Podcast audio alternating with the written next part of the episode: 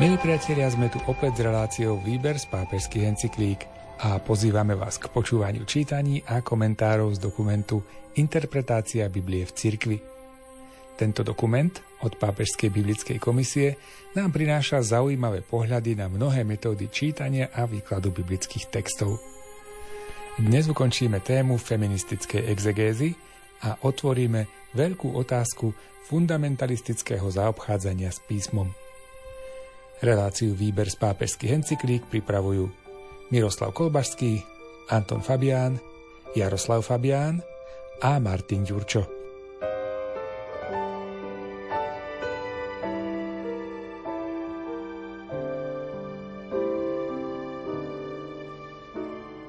Prínosy feministickej exegézy sú početné.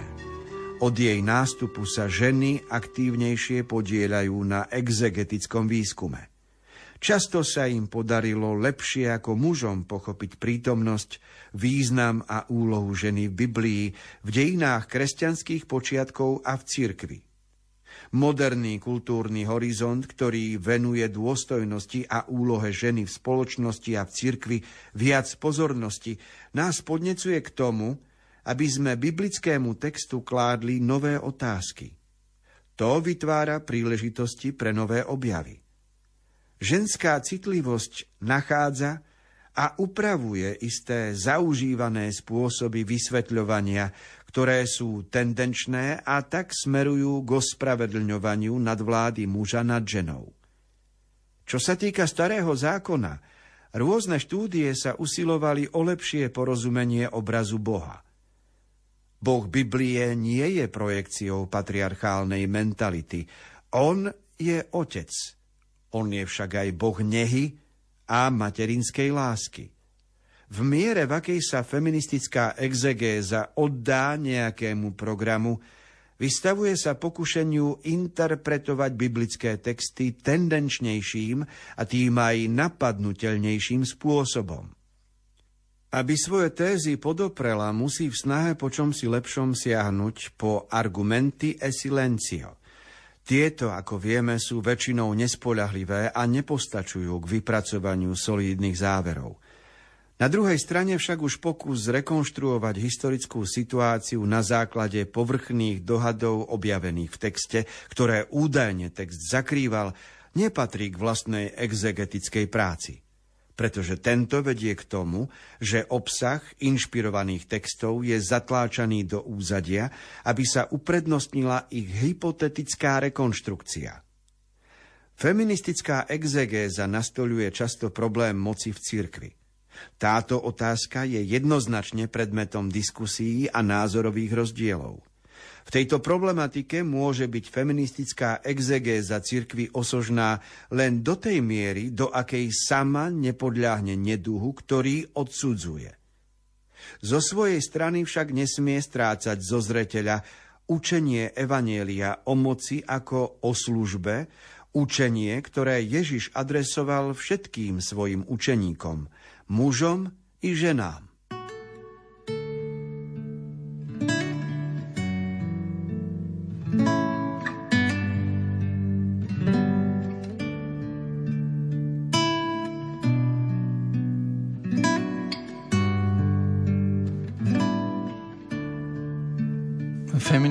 Prístupy k Biblii odkrývajú aj ďalšie témy, napríklad akú máme predstavu o Bohu.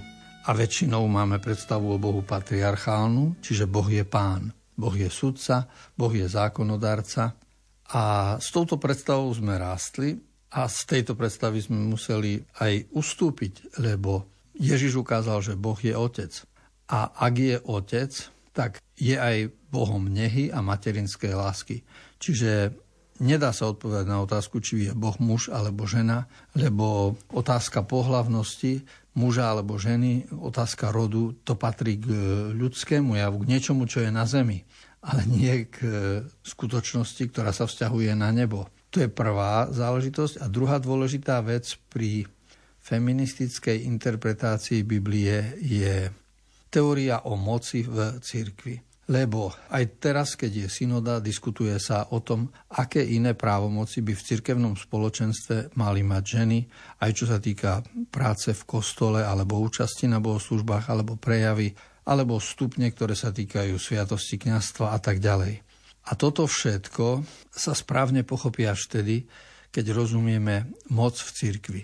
Lebo ak rozumieme moc v cirkvi ako vládu, No tak treba povedať, že e, doteraz sa tá vláda dotýkala viac mužov, alebo ju využívali muži v neprospiech žien. Ak ale pochopíme, že moc v cirkvi má byť služba, tak pozvanie k službe je predsa dané aj mužom, aj ženám. A slúžiť, mať moc slúžiť, to je tak ušľachtilé, že sa to ani nedá zobrať, nedá sa to dať len mužom a odmietnúť ženy. Čiže záleží od pochopenia slova moc v cirkvi, pretože táto je vlastná každému človeku, ak je rozumená ako služba. No a na tejto ceste si myslím, že máme ešte veľa, veľa nových tém, ktoré sa budú otvárať, pretože vidíme, aký je počet ľudí v kostole, ako kresťanská spiritualita sa prejavuje a zo štatistického hľadiska nie je možné, aby prítomný stav pretrvával, nejaký, nejakým zmenám musí dôjsť. Vidíme to aj vo funkciách vo Vatikáne, ako pápež menuje do určitých úradov ženy, keď je v biskupskej konferencii tajomničkou žena, to už je veľký znak, ale potom aj na iných úradoch.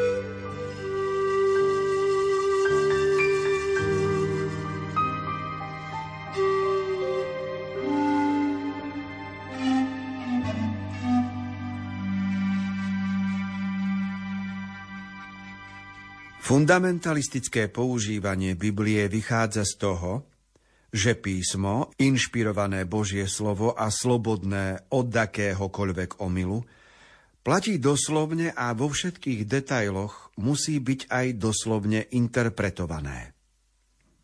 Pod doslovnou interpretáciou chápe bezprostredný literalistický doslovný výklad, to jest interpretáciu, ktorá vopred vylúčuje každý pokus chápať Bibliu v jej historickom raste a v jej vývoji. Takýto spôsob čítania Biblie je v protiklade s historicko-kritickou metódou, ale aj so všetkými ostatnými vedeckými metódami interpretácie svätého písma.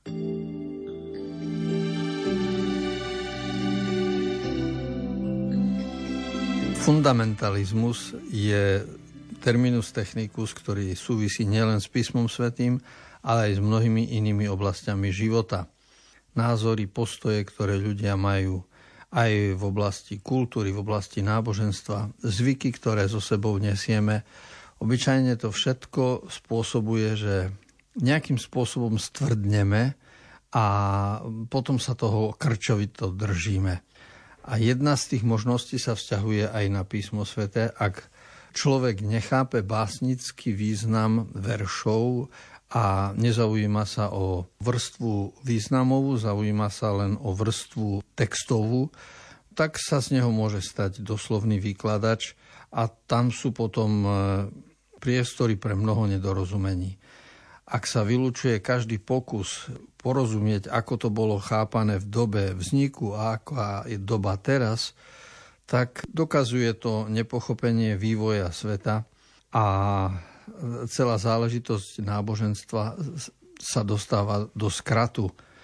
Myslím si, že fundamentalizmus viacej ubližuje ako pomáha. Nie je to otázka vernosti, pretože vernosť je niečo iné. Vernosť Pánu Bohu a fundamentalizmus je rozdiel v tom, že vernosť je živáčnosť, zatiaľ čo fundamentalizmus je zvyk a neochota meniť svoje zvyky.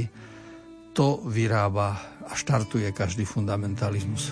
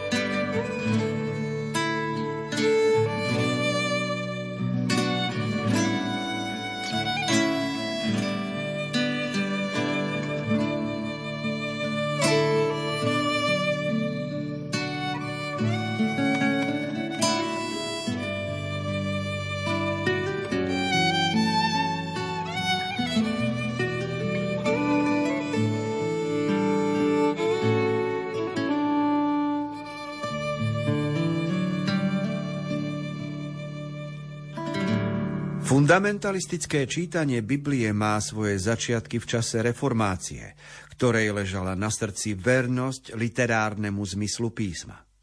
Po časoch osvietenectva sa tento spôsob čítania Biblie objavil ako obranná reakcia na liberálnu exegézu. Pojem fundamentalistický bol vytvorený na americkom biblickom kongrese, ktorý sa konal roku 1895 v Niagare v štáte New York. Konzervatívni protestantskí exegéti vtedy definovali 5 bodov fundamentalizmu. Doslovná neomilnosť písma, Kristovo božstvo, panenský pôrod, Ježišovo zástupné zmierenie, a telesné zmrtvých vstanie pri druhom príchode Krista.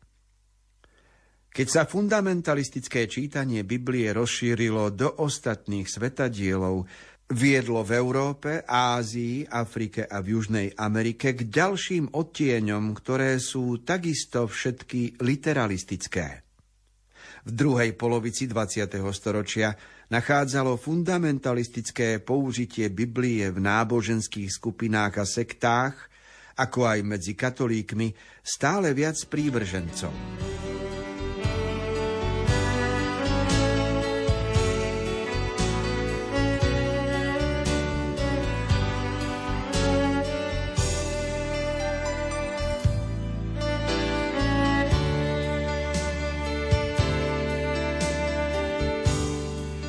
Kapitole, ktorú počúvame o interpretácii Biblie v písme, v dokumente, ktorú vydala Pápežská biblická komisia a ktorý má svoje začiatky ešte v roku 1993, tak hovorí sa tam zaujímavo aj o dejinách fundamentalizmu.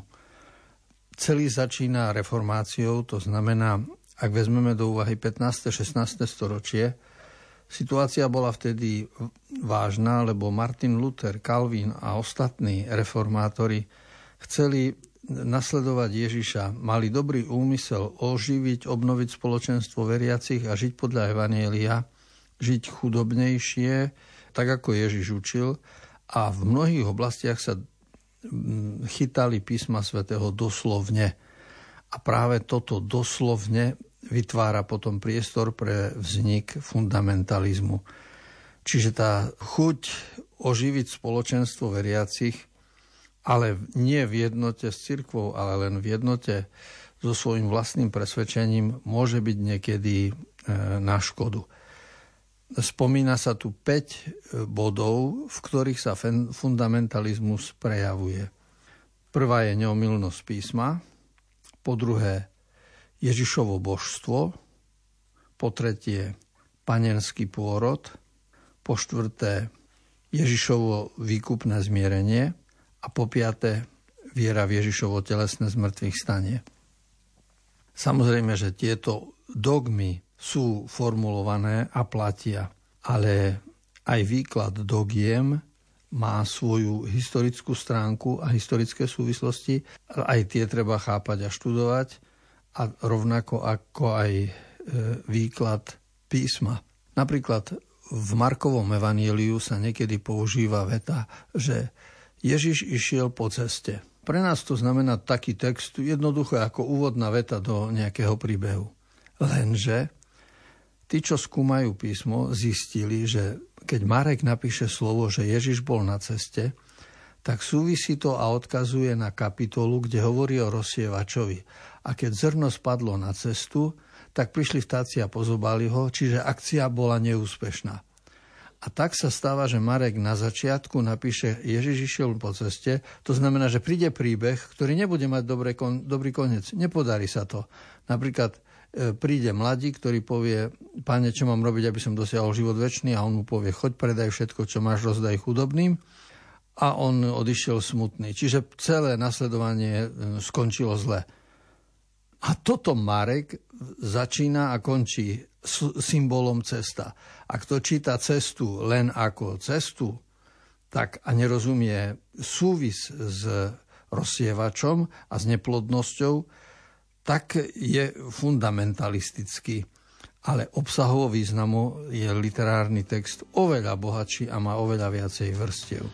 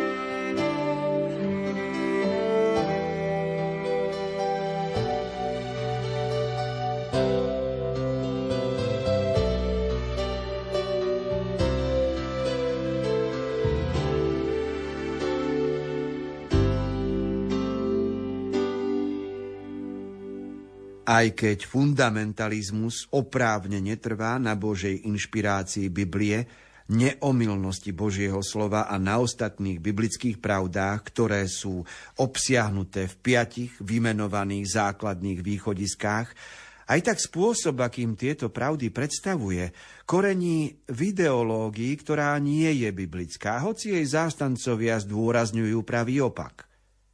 Požaduje totiž totálny súhlas s nehybnými doktrinálnymi postojmi, a pestuje ako jediný prameň učenia so zreteľom na kresťanský život a spásu také čítanie Biblie, ktoré odmieta každý iný typ iného prístupu a kritického bádania. Základný problém fundamentalistického prístupu k písmu spočíva v tom, že odmieta historický charakter biblického zjavenia a tak nie je schopný naplno prijať samotnú pravdu vtelenia – u fundamentalizmu vzbudzuje úzke spojenie medzi božským a ľudským vo vzťahu k Bohu pohoršenie. Nechce pripustiť, že inšpirované Božie slovo bolo vyjadrené ľudskou rečou a vplyvom Božej inšpirácie bolo zapísané ľudskými autormi, ktorých možnosti a prostriedky boli obmedzené. Má preto tendenciu čítať biblický text tak, ako keby bol býval doslovne nadiktovaný Duchom Svetým a nevie rozpoznať, že Božie slovo bolo formulované v jazyku a v štýle, ktoré boli podmienené rozličnou dobou vzniku textov. Vôbec nevenuje pozornosť literárnym formám a spôsobu myslenia, ako sa objavujú v biblických textoch. Mnohé z nich sú plodom spracovania, ktoré sa rozprestiera cez viaceré časové epochy a nesú stopy celkom rozdielných historických situácií.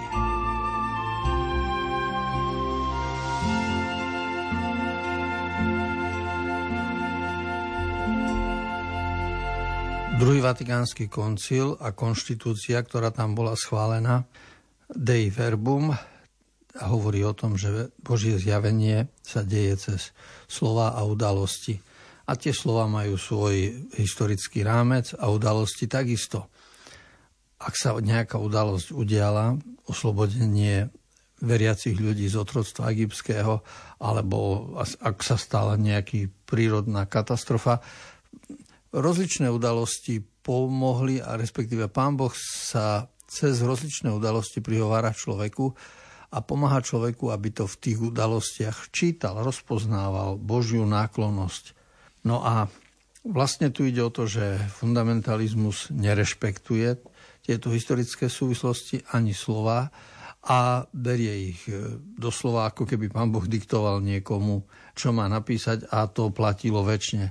Ale my ľudia máme schopnosť čítať znaky, rozlišovať znaky, pochopiť zmysel a odkrývať jednotlivé vrstvy, tak ako robia architekti alebo archeológovia, ktorí pod jednou nachádzajú ďalšiu a pod druhou nachádzajú ďalšiu vrstvu, až prídu k pôvodu. A toto je práca lingvistická, jazykovedná, rovnako dôležitá ako práca archeologická.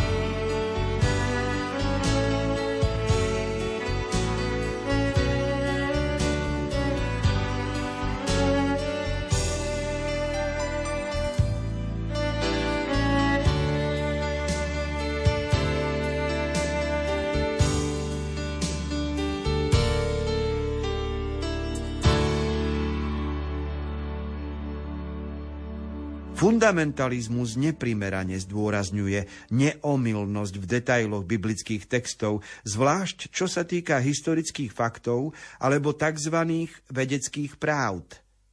Často chápe ako historické to, čo nemá žiadne historické odôvodnenie. Pretože podľa neho je historické všetko, o čom sa hovorí, alebo čo je vyrozprávané vo forme minulého času. Možnosť symbolického alebo preneseného zmyslu udalostí vôbec nezohľadňuje. Fundamentalizmus má často tendenciu potierať problémy biblického textu v jeho hebrejskej, aramejskej alebo gréckej forme. Často je úzko viazaný na určitý starý alebo nový preklad. Takisto neuznáva ani skutočnosť relektúry v rámci určitých miest vo vnútri Biblie.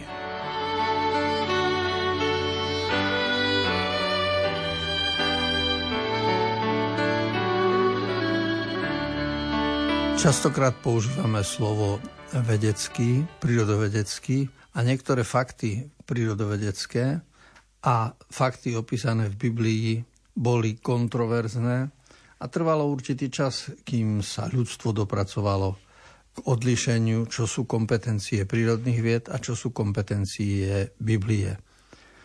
Lebo známy problém, ako sa točí Zemeguľa, ako sa točí Slnko, aký je vesmír, ako je o tom napísané v Biblii, tak e, mohlo to priniesť nedorozumenia, ale dnes už jasne rozlišujeme, že Biblia je kniha viery a nie kniha prírodnej vedy ani zemepisu, ani dejepisu, ani biológie. A to, čo sa mám z Biblie učiť, je vzťah k Bohu. A keď sa chcem učiť niečo o vzniku Zeme, alebo o, o prírodných vedách, o fyzike, o biológii, no tak si to vygooglím, alebo si nájdem iné zdroje, ale nemôžem sa v tomto smere odvolávať na Bibliu. Lebo ona je jasne knihou viery. A preto potom treba chápať aj to, že ak sa robili preklady Biblie, či už z jazyka hebrejského, alebo aramejského, alebo gréckého, a potom z latinského, tak e, samozrejme, že je pre každý preklad typické storočie, v ktorom vzniklo a stupeň poznania vo vývoji ľudstva. V týchto minútach sme pomaly naplnili čas určený relácii Výber z pápežských encyklík. Milí priatelia, sme radi, že ste sa spolu s nami opäť započúvali do dokumentu Interpretácia Biblie v cirkvi, ktorý vydala v roku 1993 Pápežská biblická komisia. Už teraz sa tešíme na stretnutie opäť o týždeň, kedy budeme v čítaní a komentároch pokračovať. Reláciu Výber z pápežských encyklík pripravujú Miroslav Kolbašský, Anton Fabián, Jaroslav Fabián a Martin Ďurčo.